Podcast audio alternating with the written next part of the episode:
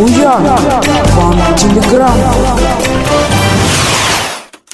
Владимир Буян ТВ Михаилу Буянову.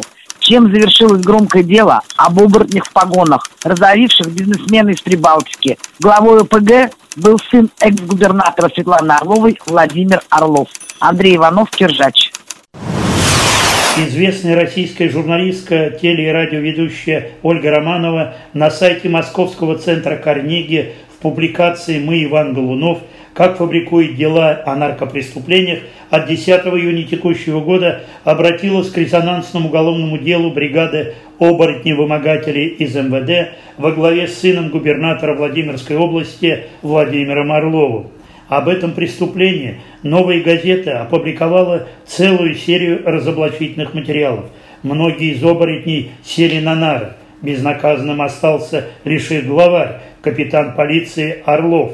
Как ему удалось уйти от возмездия? Безусловно, помогли мамины связи в Москве, губернатора, бывшего зампреда Совета Федерации Светланы Орловой и, конечно же, безнаказанность мажоров высокопоставленных родителей. Вот как Ольга Романова пишет об этой последней истории.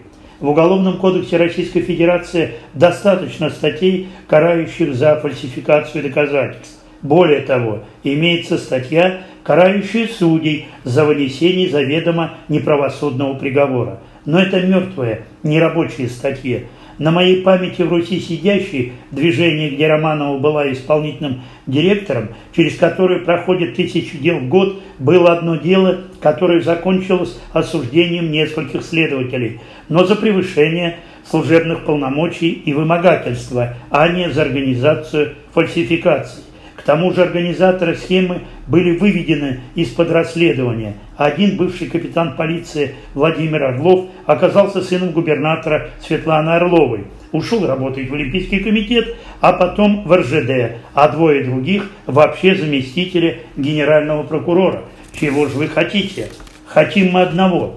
Правда, извините за банальность. Равенство всех перед законом. А пока Владимир Орлов после громкой истории разорения и издевательства над предпринимателем из Прибалтики Николаем Куделко со своей бригадой беспредельщиков трудится руководителем в одной из крупнейших в Москве коммунальных предприятий с миллиардными оборотами, а его мама Светлана Орлова аудитором счетной палаты Российской Федерации. Буян, вам телеграм.